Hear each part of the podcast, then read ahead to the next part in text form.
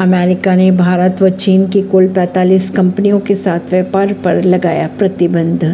अमेरिकी वाणिज्य विभाग के अनुसार कई कंपनियों के साथ व्यापार पर प्रतिबंध लगा दिया गया है। इन कंपनियों में चीन की बयालीस तो भारत की तीन और फिनलैंड, जर्मनी, यूएई व यूके की के कंपनियाँ शामिल हैं। एक्सपोर्ट्स, एनफोर्समेंट के असिस्टेंट सेक्रेटरी के अनुसार अगर रूसी रक्षा क्षेत्र का अमेरिकी टेक्नोलॉजी देते हैं, पता लगाएँगे और कार्रवाई की जाएगी। परवीन सिंह, नई दिल्ली से।